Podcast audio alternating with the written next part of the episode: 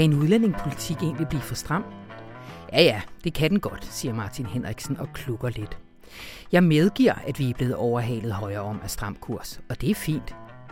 Men synes du, han er rabiat? Nej, det vil jeg ikke sige, men jeg synes, han opfører sig uopdragent. Sådan her lyder et lille uddrag fra et interview med Dansk Folkepartis Martin Henriksen. Vores journalist Natalie Jaja Rosendal hun har sat sig for at lokalisere forskellene i udlændingepolitikken mellem stram kurs, der jo ifølge her en meningsmåling torsdag står til op mod 2,7 procent af stemmerne, og så de to andre erklærede indvandrerkritiske partier, Dansk Folkeparti og Nye Borgerlige. Hun kommer forbi her og udlægger den tekst. Rune Lykkeberg er her også, og det er faktisk med en optur over netop det. Vi kan kalde det Paludan-effekten. For alt for længe så har stort set hvem som helst til højre for SF kunne slippe afsted med ikke at sætte en grænse for øvre, neder, nedergrænse, ser vi, for hvor stram en udlændingepolitik kan blive. Det er slut nu. Den her udsendelse, den er lige gået i gang, og mit navn det er Anna von Sperling. Velkommen til Radio Information. Og vi også skal tale om Finanstilsynet, fordi at lige før påske, der kunne det se ud som om, at det danske Finanstilsyn, de kunne lægge alt den der ballade om Danske Bank lidt bag sig. De blev nemlig frikendt af den europæiske bankmyndighed EBA.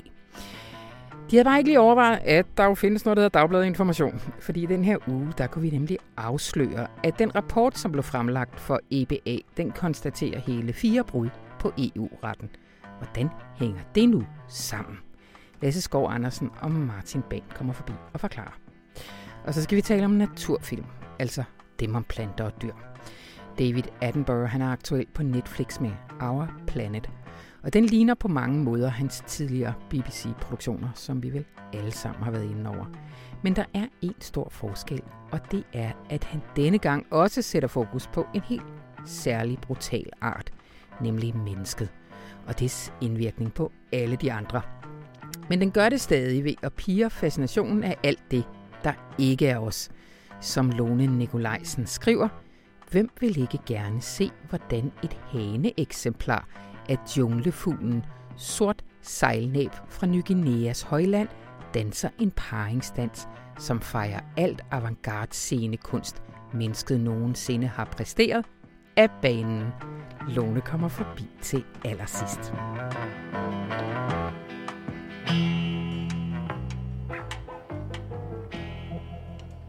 Det blev ellers udlagt som en frifindelse, da den europæiske bankmyndighed kort inden påske droppede sine undersøgelser af Finanstilsynets mulige brud på EU-retten i forbindelse med Danske Bankskandalen. Men nu er information jo kommet i besiddelse af nogle lækkede dokumenter, der fortæller en lidt anden historie. Og velkommen til Martin Bagen og Lasse Skov Andersen. Tak. Lasse, det er, en, det, det, er en, det er en kompliceret historie her. Tag den lige forfra. Lad os lige minde os lige om Danske Bank-skandalen. Hvor, hvor langt skal vi tilbage her? Ja, Danske Bankskandalen, den har jo kørt i pressen de sidste par år. Altså, jeg tror, den kender vi jo alle sammen nærmest til hudløshed. Det er jo blevet dækket virkelig intensivt med alle de virkelig mange penge, der er blevet hvidvasket øh, gennem Danske Banks estiske filial. Men det, som det her handler om, det er jo spørgsmålet om, hvorvidt at Finanstilsynet, altså den vagthund, der i virkeligheden skulle have holdt øje med Danske Bank, om de har gjort deres arbejde ordentligt. Og mere specifikt om de har gjort deres arbejde så lidt ordentligt eller så dårligt, at det faktisk måske er i strid med loven. Øh, og det er det, som den her historie handler om. Der har kørt en, den europæiske bankmyndighed indledt en undersøgelse her for et par måneder siden for at finde ud af, om, om Finanstilsynet havde været så dårligt i deres tilsyn, at det var et brud på loven.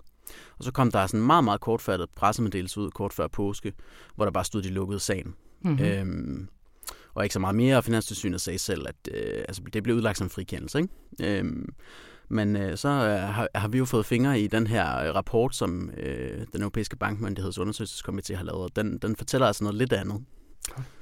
Martin, hvad står der så i den rapport? Jamen, undersøgelseskomiteen, de konkluderer i den her rapport, at øh, der faktisk er sket øh, fire brud på øh, EU-retten, øh, som, øh, som det danske finanstilsyn og det estiske finanstilsyn øh, står bag. De giver øh, det danske finanstilsyn ansvaret for de to Øh, det estiske finanstilsyn har ansvaret for det ene, og så har de til sammen ansvaret for det sidste. Mm-hmm. Og hvad er det for nogle brud? Jamen, øh, den, som de er fælles om, handler om, at, at de to tilsyn ikke har levet op til deres øh, forpligtelser til at samarbejde øh, om at føre tilsyn med, med Danske Banks estiske filial. Øh, og der, hvor at øh, Finanstilsynet hovedsageligt får kritik, det går på, at de ikke har øh, levet op til deres forpligtelser til at føre øh, tilsyn med kontrolinstanserne her i, i København. Øh, altså det, som, som de kalder governance, altså hvordan Danske Bank havde indrettet sig som organisation for at kunne opdage og forhindre, at, at, at hvidvask fandt sted i, i, i, i egne rækker. Øhm, og det andet, som, øh, som Finanstilsynet får, øh, får kritik for i rapporten at have brudt øh, EU-retten på, er, at de ikke har ført øh, tilstrækkeligt tilsyn i Estland. Ja. Godt. Men hvad, hvad er baggrunden? Hvorfor, øh, hvorfor er det lækket dokumenter, der skal til for, at vi, øh, at vi får, får kendskab til den her kritik? Det er jo så fordi, at øh, bankmyndigheden, EBA hedder de, at de har en undersøgelseskomité, som man kan sige, i praksis er det jo nok EBA's embedsmænd, der, der står for meget af det, men, men den her undersøgelseskomité er ledet af EBA's bestyrelsesformand og øh, seks bestyrelsesmedlemmer. De udarbejder den her rapport, der konstaterer, at de har lovbrud, som øh, Martin lige beskrev. Øh, men den bliver så indstillet til EBA's bestyrelse mm-hmm. til godkendelse, kan man sige. Øhm, og EBA's bestyrelse vælger så at afvise dem med et ret stort øh, flertal. Og det, der så er interessant i den her sammenhæng, det er, hvem er det så, der sidder i EBA's bestyrelse? Det er 28 repræsentanter fra de nationale øh, finanstilsyn, så det er øh, interessant nok, så sad jo både Jesper Berg fra Finanstilsynet Danmark med, og hans estiske kollegaer så med, men derudover så er det jo ligesom deres kollegaer fra det franske finanstilsyn. Altså de bliver ikke engang bedt om at gå ud for døren? Og, øh... Nej, det blev de ikke bedt om. Ja, det var øh, så så de, sidder, de sidder med der med til at afgøre deres egen skæbne, kan man sige. Øhm, og det, der jo så selvfølgelig er, er diskussionen nu, det er jo den afvisning, som bestyrelsen så kommer med. Er det så fordi, at den her rapport bare altså, simpelthen ikke var ordentligt lavet? Eller er det mere, er det fordi, at de øh, laver en politisk frikendelse? Altså juristerne, de dygtige jurister, har siddet og lavet en virkelig god undersøgelse her, men så vælger man af politiske hensyn at afvise det. Og det, det kan vi jo ikke sådan rigtig konkludere, hvad det præcis er øh, der sådan er, men der er i hvert fald øh, en del efterhånden, der har en mistanke om, at øh, det var politiske hensyn, der, der gjorde, at bestyrelsen ikke ønskede at gå videre med den her sag mod Finanstilsynet. Øh, Øh, og det, der er interessant i den sammenhæng, er jo, hvem der egentlig øh, står bag undersøgelseskomiteen, at det er bestyrelsesformanden for EBA's bestyrelse og seks bestyrelsesmedlemmer, som, som du var inde på, der har let øh, efterforskningen, og så selvfølgelig haft deres embedsværk til formentlig at lave selve arbejdet. Øh, og det vil jo så sige, at ifølge vores oplysninger er det, er det 27 ud af 28 bestyrelsesmedlemmer, der vælger at afvise de her konklusioner. Altså må en del af de bestyrelsesmedlemmer, der har været med til at at øh, udfærdige rapporten har stemt imod deres eget arbejde, da rapporten bliver fremsat i, øh, i bestyrelsen. Øh, og det har vi jo en del eksperter, der, der finder besynderligt og også problematisk simpelthen. Ja, og hvad kan det handle om? Øh, altså det er jo en eller anden form for motivforskning, så vi kan jo ikke rigtig sidde og sige. Man kan sige, det, det vi ved om, hvad der har været deres begrundelser, øh, det er nogle meget få linjer, som står i et brev, som EBA har sendt til EU-kommissionen, efter vi henvender os og begynder at stille spørgsmål. Øhm, og deri så står der, at øh, et antal bestyrelsesmedlemmer var uenige i, at der var blevet begået lovbrud, og et antal bestyrelsesmedlemmer mente ikke, at det her med at køre en sag om lovbrud, at det ligesom var det rigtige værktøj, fordi at sagen går noget tilbage i tiden, og man må formode, at Finanstilsynet har rettet op og ligesom er bedre i dag. Så er der jo nogen, for eksempel, altså EU-kommissionen selv er jo ude og antyde, at, at det her det ligesom handler om noget andet. Det er jo lidt motivforskning, mm, det er jo ikke noget, mm. vi har sort på hvidt, men, men ligesom, øh, man kan jo godt have, for eksempel kunne man have den mistanke, at øh, dem, der sidder her, det er jo øh, cheferne for de forskellige EU-landes øh, finanstilsyn de har jo muligvis en interesse i, altså hvis, du, hvis jeg nu sidder som svensk finanstilsynschef i den her bestyrelse, og jeg ved lige nu i mit land, der de svenske medier skriver rigtig meget om hvidvaskskandale i Swedbank, kan jeg være den næste? Mm. Øh, altså, øh, så måske har man en interesse i, at, at den europæiske myndighed ikke skal begynde at blive alt for aggressiv i at gå efter øh, de nationale tilsyn og begynde at sige, I har brudt loven, I har brudt loven, I har brudt loven. Øh, det er i hvert fald en tanke, man kan få. Mm. Mm. Hvad for nogle reaktioner har I, har I fået på den her historie? Jamen, øhm, som Lasse lige var inde på, så har EU-kommissionen været ude og, og kritisere det meget skarpt, øh, og EU's øh, retskommissær har også sagt, at det sidste ord i den her sag er ikke sagt. Altså, øh, hun mener, at EBA har undermineret sin egen troværdighed øh, ved at stemme imod sin egen rapport. Så i EU-regi har der været ret øh, kritiske røster imod det. Og så kan man sige, at herhjemme så reaktionerne har jo været, øh, da øh, Rasmus Jarlov, erhvervsministeren, blev kaldt i samråd øh, af SF's Lisbeth Bæk Poulsen, der gerne vil høre om, hvordan en rapport, der fastslår øh, fire øh, lovbrud, hvordan den kan ende som en frifindelse i bestyrelsen. Øh, Rasmus Jarlov har jo været ude og sige, ligesom, prøv at høre, øh, altså nu er det formelt set sådan, at det er bestyrelsen, der bestemmer. Det er ligesom den instans, der er, det er den, der er juryen, så at sige. Og de har altså, øh, de har altså stemt imod rapporten, mm. ergo fandt de ikke noget lovbrud. Længere er den ikke. Nej. Og alt det andet, det er mellemregninger og, og sådan, øh, som, som han mener, vi ligesom, vi pisker en stemning op på baggrund af en mellemregning. Det er ligesom hans syn på sagen. Ja. Er det helt uden for nummer, at de stemmer en rapport ned, de selv har bestilt? Der er, ikke, noget om... der er ikke så mange tidligere tilfælde, hvor at, øh, hvor at nationale tilsyn har været sådan under efterforskning. Altså der har været et, øh, et øh, eksempel med øh, Malta, øh, hvor det også blev stemt imod. Men man, skal, man kan sige, hvis man sådan skal tage den op på, øh, på helikopterniveau, øh, også hvor at debatten er i dag, så rejser det jo selvfølgelig nogle spørgsmål om, hvorvidt at EBA's øh, bestyrelse er den rette myndighed mm. til at mm. kunne håndtere den her slags spørgsmål. Og det er jo noget af det, som, som EU-kommissionen er ude og kigge på nu, om man simpelthen skal have en uvildig undersøgelse af, hvordan forholder det sig, at en rapport, der konstaterer fire lovbrud, bliver frikendt i øh, bestyrelsen, eller bliver afvist i bestyrelsen. Øh, og, og det er der en masse diskussioner om endnu på EU-niveau. Godt. Og dem følger I helt sikkert. Det er klart, at det er jo også en del af Europaparlamentsvalgkampen, kan man mm. sige. Præcis. Jamen, så ses vi jo nok, og tusind tak Martin Bagen og Lasse Skov Andersen. Selv tak.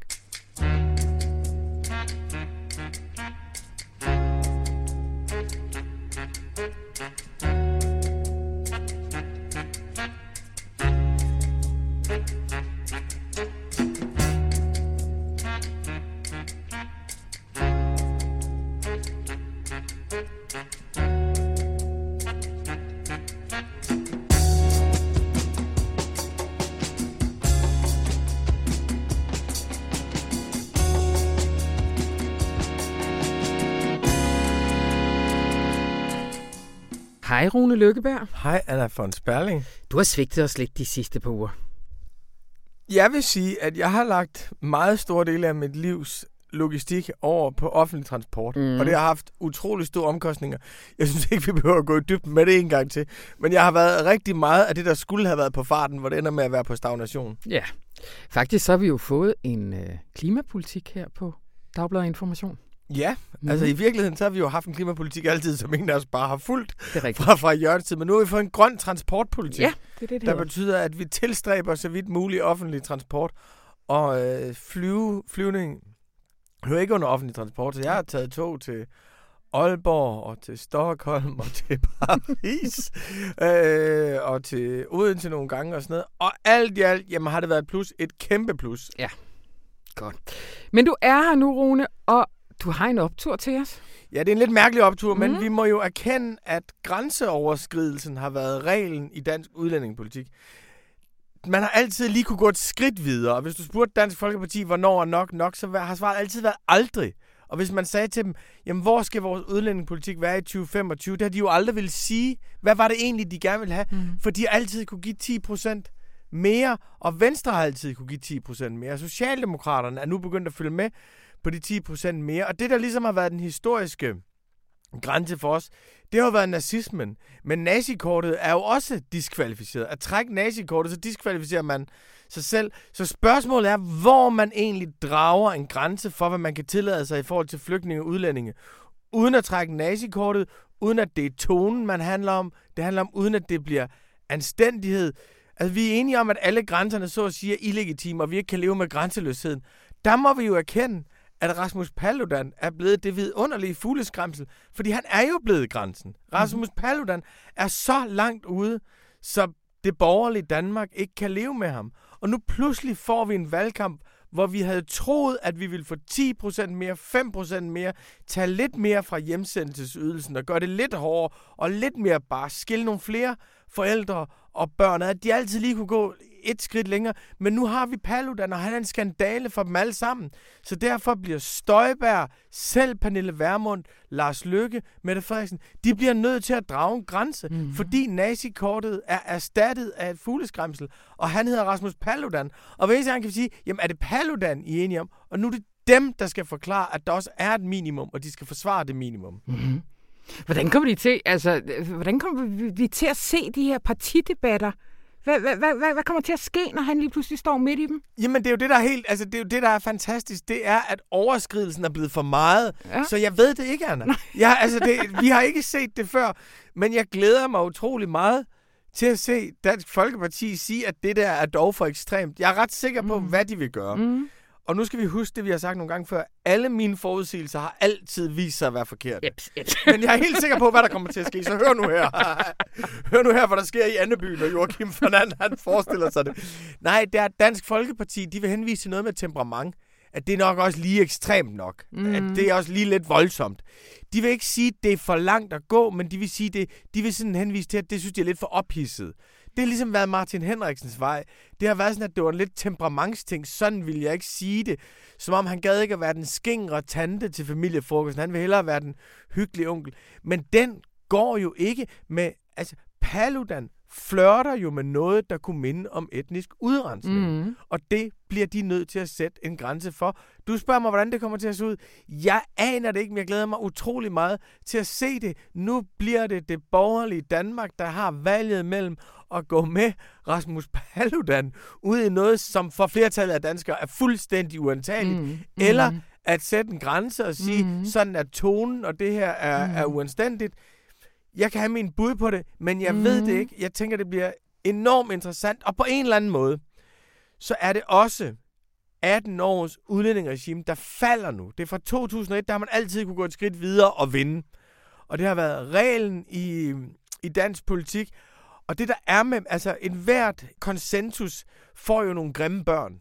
Altså enhver forældrepar, det ligesom sætter sig på noget, de får nogle børn, der er for meget. Og Paludan er det vanvittige barn af en normal konsensus. Han er samtidens forvrænget afkom, som samtidig kan spejle sig selv i. Øh, på samme måde, og det sjove er, at vi troede, at det var Pernille Vermund. Mm. Vi troede, det var Pernille Vermund, ikke? Og det synes jeg var lidt uhyggeligt. Altså, at det var den type moderne, reflekteret, effektiv, selvstændig kvinde, at det var hende, der skulle stå og være vores udlændingekonsensus afsindige afkom. Men det er det ikke. Hun er ligesom rykket ind i familien. Og så har vi Paludan, som er, som er blevet. Så jeg ser det også lidt sådan, at nu har vi haft den her logik i mange år. Selvfølgelig skulle den få nogle vanvittige børn. Vi troede, det var Vermund. Nu ved vi, det er Paludan. Det er på en måde optur. Det er Jamen, rigtigt. Anna, det er optur. Tusind tak, Rune Lykkeberg. Tak for jer tilbage.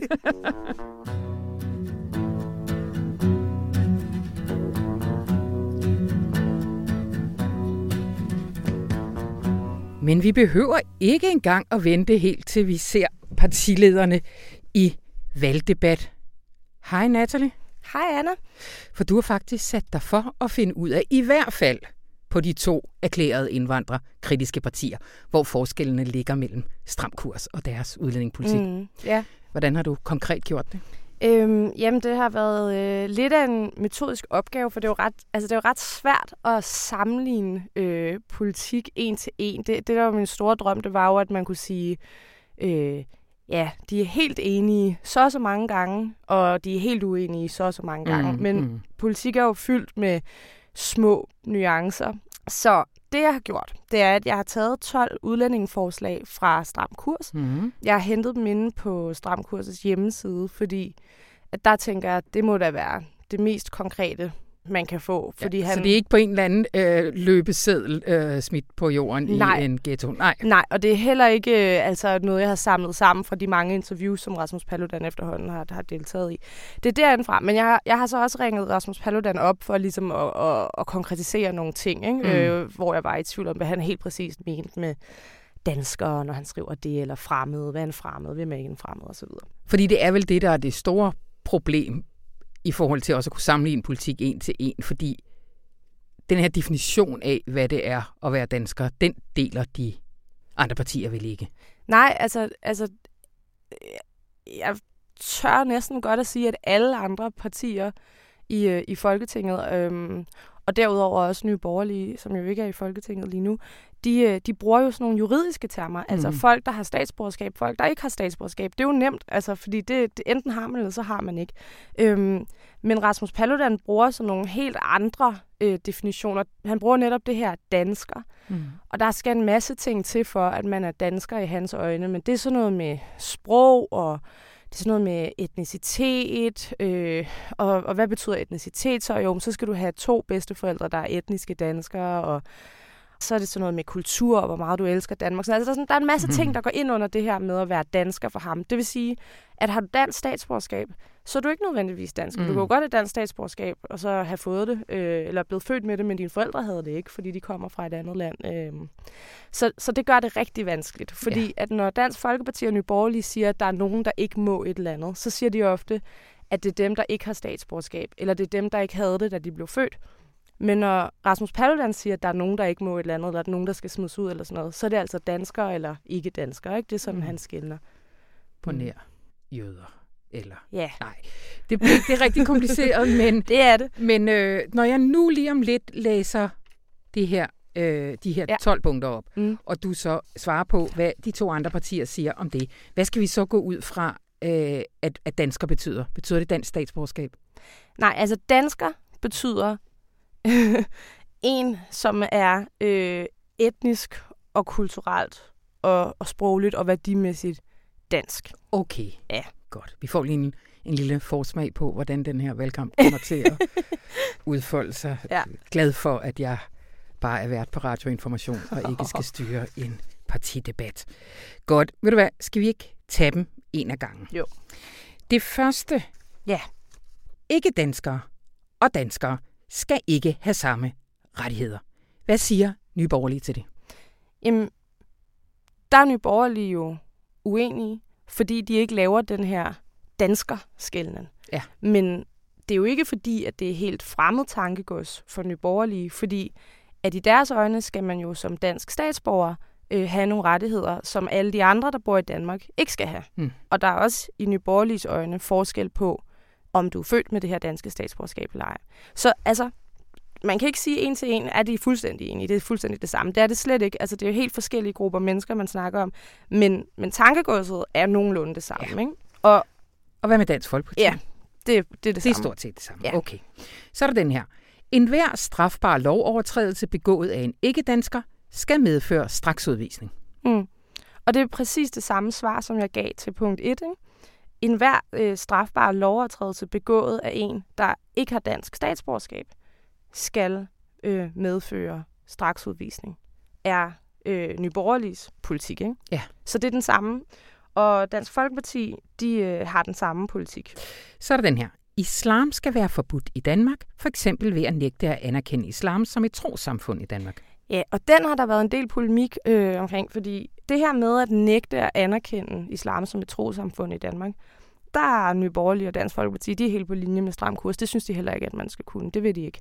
Øhm, men det her med at sige, at islam skal være forbudt, altså som Martin Henriksen beskrev det, at politiet skal gå og sparke døre ind i Mjølnerparken og undersøge, om folk de, de beder til alle det, det er ikke praktisk muligt, så på den måde synes han ikke, at islam skal være forbudt. Og det samme siger Pernille Vermund. Nye Borgerlige synes heller ikke, at islam skal være forbudt, men de vil gerne forbyde det som et anerkendt trosamfund.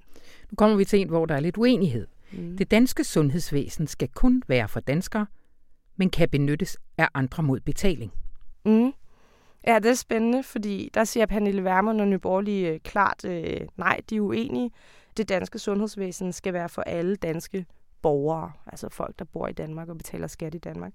Øh, Dansk Folkeparti, meget overraskende for mig, øh, var faktisk øh, sådan delvist enige. Mm-hmm. Øh, Mhm. altså, vi har jo igen det her problem med danskere og ikke-danskere, hvor at, at Dansk Folkeparti skiller mellem statsborger og ikke-statsborger, men faktisk synes Dansk Folkeparti, ifølge Martin Henriksen, at der skal være fortrinsret for danske statsborgere til sundhedsvæsenet. Og hvis du øh, ikke er dansk statsborger, så skal der være en eller anden form for overgangsordning. Men i sidste ende skal det være sådan, at du tegner en privat sundhedsforsikring. Hvis du ikke er statsborger. Ja. Aha. Og igen kan der være nogle undtagelser. Ja. Men, øh, Danmark skal udtræde af de internationale konventioner, der regulerer flygtninge. mm, det synes Nye Borgerlige og Dansk Folkeparti også. Udtræde eller tage nogle forbehold for dem. Godt. Jamen, det var da herlig enighed. Ingen ikke-dansker i Danmark skal kunne få familiesamføring. Der har vi igen den her skælden med statsborger og Mhm. ikke statsborger. Det vil sige, at både Dansk Folkeparti og Nye Borgerlige mener, at du skal kunne få for eksempel en udenlandsk ægtefælle til Danmark, hvis du er dansk statsborger, hvis du og ægtefælden opfylder en række krav, og sådan er reglerne jo faktisk allerede i dag, ikke? så det er der politisk flertal for. Så igen, tankegåset, det er det enige i, men, men ikke udformningen. Danmark skal ikke behandle ansøgninger om asyl fra mennesker, der ikke oprindeligt er statsborgere fra et af Danmarks nabolande. Ja, der er Dansk Folkeparti og Nye Borgerlige også helt enige. Ja. Øh, de vil gerne have et asylstop. Godt, klart. Ikke danskere, der ikke er værdsatte fremmede med midlertidig opholdstilladelse, skal ikke have deres opholdstilladelse fornyet. Ja. øhm, altså, værdsatte fremmede, det er sådan en underkategori i Rasmus Paludans øh, politiske univers af ikke-danskere. Altså, du kan godt være ikke-dansker, men så kan du faktisk være så god en ikke-dansker. Øh, for eksempel ved, at du har et arbejde og holder Danmark og, mm. og sådan nogle ting. At du kan komme i den her underkategori, der hedder værdsat fremmed.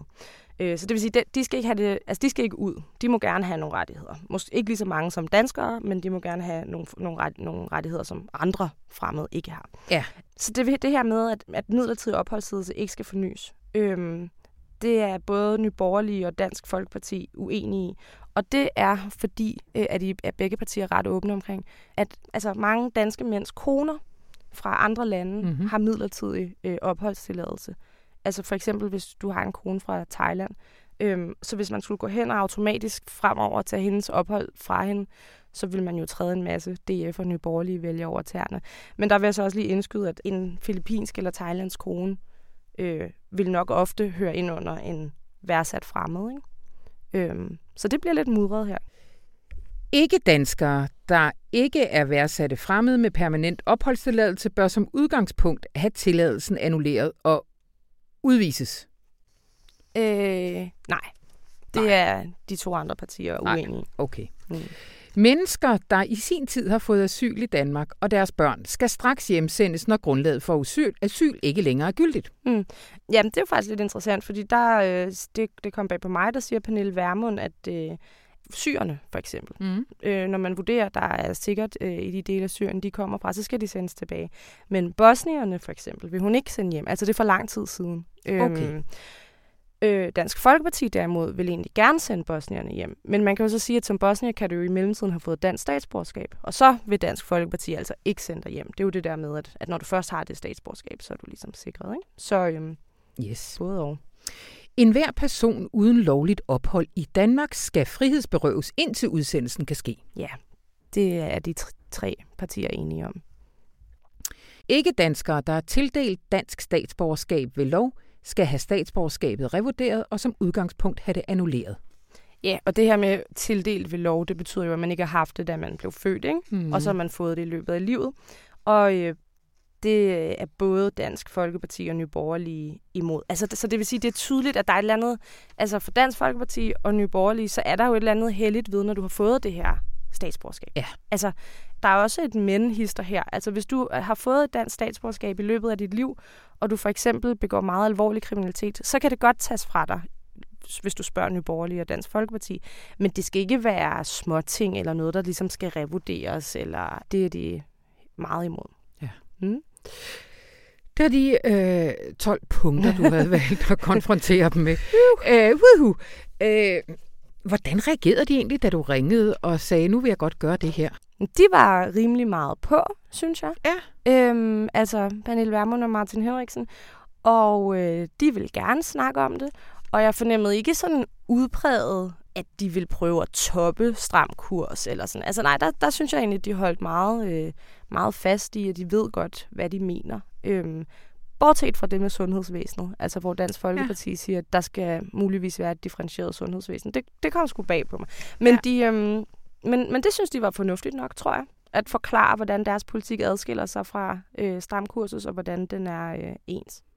Du citerer også Martin Henrik for at sige, at han har det stille og roligt med, at de nu er blevet opstillingsberettet. Yeah. Det, det var også dit indtryk, at det, at det faktisk... Øh... Jeg ved ikke, hvor stille og roligt de har det. Altså, mens vi to sidder og taler sammen, er der jo lige kommet en, en meningsmåling ud, kunne jeg mm. se, på TV2, hvor at der står, at som det ser ud nu, så kommer stram kurs ind med 2,7 procent. Ja. Jeg ved ikke, om de altså sådan, for real tager det stille og roligt. altså, det kunne, jeg, det kunne jeg da ikke forestille mig, men han lød da, som om han tog det nogenlunde roligt. Men altså, der hvor at, at stram kurs kommer til at tage, tage stemmer fra, det må først og fremmest være Nye Borgerlige og, og Dansk Folkeparti. Ikke?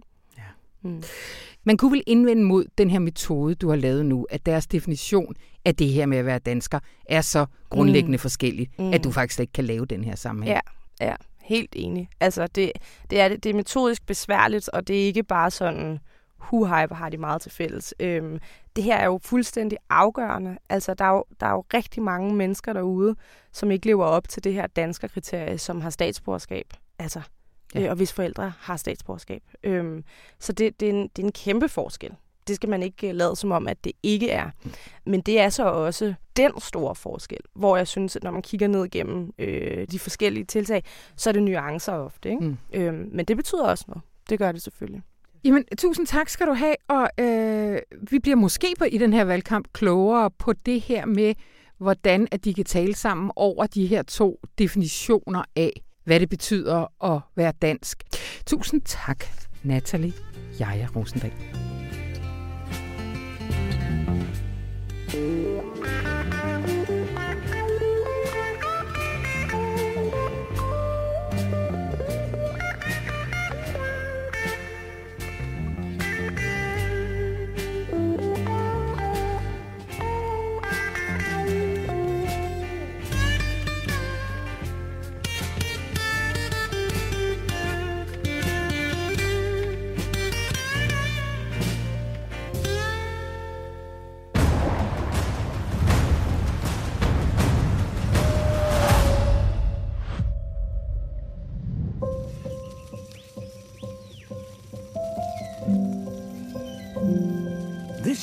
story of our changing planet.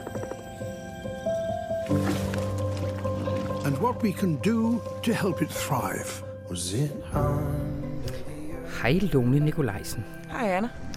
Det her, det var jo et lille klip med David Attenborough Ja. fra den nye BBC-produktion Our Planet. Faktisk er det ikke en BBC-produktion. Nej. Det, det er Netflix, der har nuppet øh, hele holdet bag BBC's legendariske øh, naturprogrammer. Jo, jo.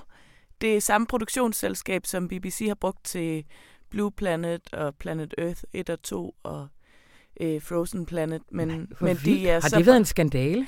Jeg tror, at BBC har brokket sig lidt over det, men det er jo ikke, det er jo ikke ulovligt. Og det virker som om, at de har fået lov til at gøre det akkurat lige så godt, som de plejer. Og så er de bare, så er de bare tilføjet en klimavinkel. Altså øhm, WWF, Verdensnaturfonden, har også haft en finger med i Nå, spillet i okay. den her produktion. Gud, vi burde da have ryddet forsædet på kulturtillægget. Vi har prøvet alle de der gange med sådan Netflix overtager, og den endelige sejr for Netflix. Men når de har fået David Attenborough over på deres side. Hold da op. Nå, Lone. Et, et, et, 8 timer vidunderlig øh, natur-tv. Du har allerede været lidt inde på det. Du skriver her i, i øh, overskriften, at David Attenborough springer ud som klimabekymret. Ja, Kan du ikke lige fortælle lidt om, hvordan, øh, hvordan har de fået den vinkel ind?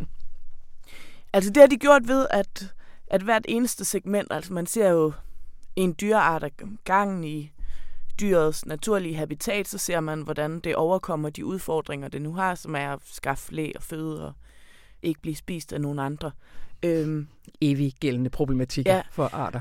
og der er det så, at de i højere grad finder øh, nogle dyr, som hvis udfordringer øh, er forårsaget af mennesker, for eksempel mm. valrosser, som ikke har så meget is at være på, fordi isen er smeltet, og som så skal finde, finde plads på en klippeø, hvor altså et, et type landskab, de ikke er vant til at navigere i. Sådan med, det har jeg ikke skrevet i anmeldelsen, for det er lidt en spoiler, men nu siger jeg det, Mm. at de her valrosser, de så søger ly op på toppen af klippen, men de har, de har så dårligt syn, så de kan ikke øh, vurdere, om det er farligt at gå tæt på kanten, eller de kan ikke vurdere, om de kan kure ned af en øh, lodret klippevæg, og det kan de jo ikke. Så de falder ned af den her lodrette klippevæg, og så ser man de her majestætiske dyr, som man, man er jo lige blevet helt opløftet af lykke over, at der findes noget så, så utroligt på planeten. Og så ser man dem med de, de her sådan, øh, knurhår og de her sådan lidt nuttede ansigter, Mm. kigge ud over klippevæggen og vælge at tage chancen og så ser man dem bare vælte som sådan tunge betonsække ned oven i alle de andre døde eller halvdøde valrosser. Det er helt ondt i maven. Jamen, det er det, man får øhm, i slutningen af ret mange af scenerne. Ja. Og så kommer der i Speaking, som David Attenborough laver, øhm, så kommer der en forklaring på, hvordan og hvorfor det er menneskehedens skyld, og, og det skyldes klimaforandringerne. Og så for, at man ikke skal gå helt nedtrykt derfra, så også en beskrivelse af, hvilken indsats, der skal gøres for at lave om på det her. Hmm. Og man ser også nogle orangutanger fungere helt vildt godt i deres naturlige habitater. Mor-orangutangen lærer barne-orangutangen at øh, pirke et eller andet føde ud af en træstamme med en pind. Og man tænker, det er, det er fedt, som alting fungerer. Og så panorerer det her dronekamera lige over til oliepalmerne, som fortrænger junglen, Mm. mm. fordi at mennesker vil have palmeolie til deres fødevareindustri. Hmm. Der kommer ligesom i slutningen af nærmest hvert, eller mange segmenterne, en beskrivelse af et økologisk problem, Ja. og også dets løsning. Det er jo ikke så længe siden, at vi i avisen refererede en ret øh, kras kritik fra øh, George Monbiot mod David Attenborough, fordi der har indtil videre har det lykkedes ham stort set at manøvrere udenom, at mennesket havde en finger med i spillet, når det kom til dyrenes liv eller øh, arternes overlevelse. Det, det, bag det lå der jo en diskussion af, hvad god naturformidling er. Og forsvarerne for Edinburgh sagde, at det her, det handler jo om, at vi skal lære at elske naturen. Vi kan ikke sidde der stive af skræk, fordi det hele starter i kærlighed. Ja. Hvad, hvad, hvad, hvad, hvad tænker du, at den her er et svar på i den der sådan, naturformidlingsdiskussion? Det er åbenlyst, at Attenborough har flyttet sig fra det standpunkt, at man øh, taler om alle de andre dyrearter, som om de lever et liv, der er ubesmittet af menneskets tilstedeværelse på planeten. Det er ikke sådan, naturen bliver beskrevet i de her programmer. Mm. Mm. Så der har han rykket sig. Men jeg synes, at programmerne så stiller et nyt spørgsmål, som er helt vildt svært, fordi det indebærer afkald for sådan nogen som os, der gerne vil ud og se verden. Fordi at, at programmerne giver så meget lyst til... Altså, du sagde sådan, at, at det hele starter i kærlighed, mm. men det er jo også ens øh, kærlighed til, eller fascination af, eller nysgerrighed efter at se naturen udfolde sig, som den gør det i Thailand eller andre steder, som det forurener helt vildt meget at komme hen til, som er med til at undergrave dens eksistensvilkår. Mm-hmm. Altså, så jeg vil helt vildt gerne se en elefant på savannen. Bare én gang i mit liv, men det er jo ikke godt for planeten. Derfor, du, Hvis kalder, eller når jeg får opfyldt det behov. du har fået lov op i redaktionssekretariatet til at få en parentes ind i din rubrik, for der står, men giver lyst til straks at hoppe på et fly. Ja, når jeg ser pukkelvaler, så tænker jeg, at det skal være et af de helt store mål i mit liv at se pukkelvaler så meget som muligt med mine egne øjne. Men det er jo ikke forsvarligt. Og det er underligt, fordi da, da jeg voksede op og dagdrømte om at rejse hele tiden, der har jeg ligesom vokset op med, at den her lyst til at komme ud i verden er en af de fineste følelser, vi har på repertoireet som mennesker. Ja. Altså, det er noget, der bringer folk tættere sammen, at man tager ud i verden og ser den, og øh, bliver målløs over, hvor fantastiske tingene er. Og sådan noget. Men det er mere og mere åbenlyst, at det er ufint at følge den lyst. Men kan, et kan så fede 52 tommer med naturfilm i højt opløsning, kan det så ikke, øh, kan det ikke gøre lidt? Det kan også vække ens rejselyst, men jeg tror, at det, der kan bringe en ud af det dilemma, det er, hvis man kan få øjnene op for, at det, der ikke er så langt væk, også er ret fedt at se på. Altså Ja. hvis, man, hvis man kan træne sig op til at også at få et, et sug i maven over at se en sjælden orkidé på møn, eller gå en tur i skoven om natten og møde en grævling, eller et eller andet. Mm. Så hvis man kan få sin øh, kiks lidt tættere på, hvor man ikke behøver at flyve for at komme hen, det var måske en ting, der kunne hjælpe en ud af den kattepine. Og så har du også en anden lille kærlighed for tiden, som ikke er så langt væk. Jamen, det er Igen. nemlig, det, altså det er jo nogle 100 kilometer væk, eller måske 1000, fordi det er oppe i Sverige, at SVT, den svenske public service tv-kanal, har monteret, jeg tror det er 15 stationære kameraer, så er der også nogen, der render rundt, altså mennesker med kameraer, mm. Mm-hmm. og de filmer den årlige elvandring fra et sted i Sverige skov til et andet sted i Sverige skov, og det er ganske sådan uspektakulært på den måde, at der ikke er en dramaturgi i det, på samme måde som der hele tiden er det i Our Planet og den form for Ja. naturdokumentar. Men, men nu synes jeg, en, en elg er noget meget særligt. Altså, mm. det, er jo, det synes jeg er det vildeste dyr, der findes i, ja, i hvert fald Norge Sverige. Øh, jeg synes, det er noget særligt at se en el. Den er stor, den er ligesom en giraf. Man ved ikke rigtigt, om den er klodset eller elegant. Den er i hvert fald bare stor. Og det, man ser, altså det er sådan en livestreaming, der er 24 timer i døgnet, indtil den her elvandring er slut, og de så er i deres sommerområde. Mm. Det, man ser, er bare en el, der først var i venstre side af billedet, og til sidst er den i højre side af billedet, og så er den ude af billedet. Men man ser dog en el, mm. og har den her følelse af, at man er heldig, fordi at der er en ret stor del af tiden bare er svensk skovbund, eller svensk elv, eller bare et svensk landskab. Og så, så man har den følelse, som man også har, når man går tur i skoven og håber, man ser et dyr. At man kan ikke regne med det, så derfor er man heldig, når det sker. Så det er sådan noget, jeg har godt har kunnet lide, når jeg har skiftet mellem opgaver de sidste, den sidste uges tid. Så lige at tage et minut, hvor jeg kigger, eller bare lige slå over på SVT og se, om der var, om der var elgegevinst. Så det er det, man gør men inde på SVT's hjemmeside?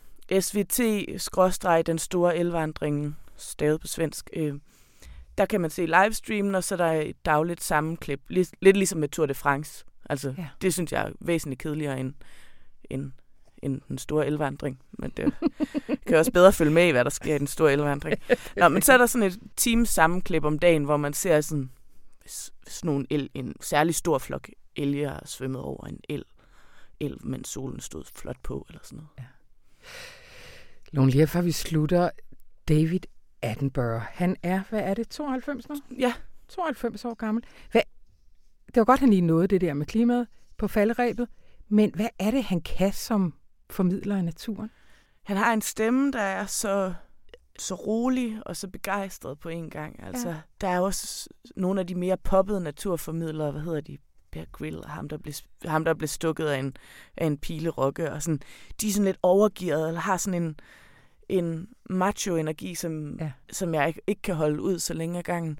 Men David Attenborough, han er ligesom det her indbegreb af, af gammel tweet-klædt dannelse, der stille og roligt forklarer, hvordan tingene hænger sammen. Altså det er også bare noget med ordvalget er mm.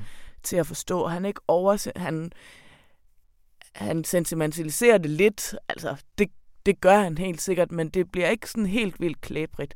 Også fordi han har den tørhed over sig, samtidig med, at man kan høre varmen i hans stemme, når han taler om dyrene.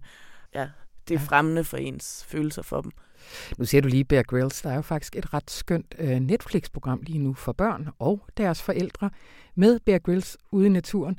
Uh, det er en af de her interaktive tv-programmer. Så min søn og jeg, vi sidder derhjemme med, uh, med Playstation, og så hænger han på en eller anden klippe, og så skal jeg kravle op, hvor panderen står, pumaen står, eller skal jeg prøve at kravle ned? Mm. Så er det sådan nogle dilemmaer, og han tager det enormt alvorligt. Og sådan noget. Det er bare lige, når vi taler om det, så kan den lige gå ud til de forældre, der skal til at lære deres børn at se natur-tv. Men er det kun for børn? Altså, jeg er 37, men jeg vil da heller ikke vide, hvad det rigtige svar var i den der situation. Jeg ved ikke, jeg tror, han overlever ligegyldigt hvad. Nå. Ja. Tusind tak, Lone Nikolajsen. Og øh, hvis man vil læse anmeldelsen, så hedder den David Attenborough springer ud som klimabekymret, men giver lyst til straks at hoppe på et fly.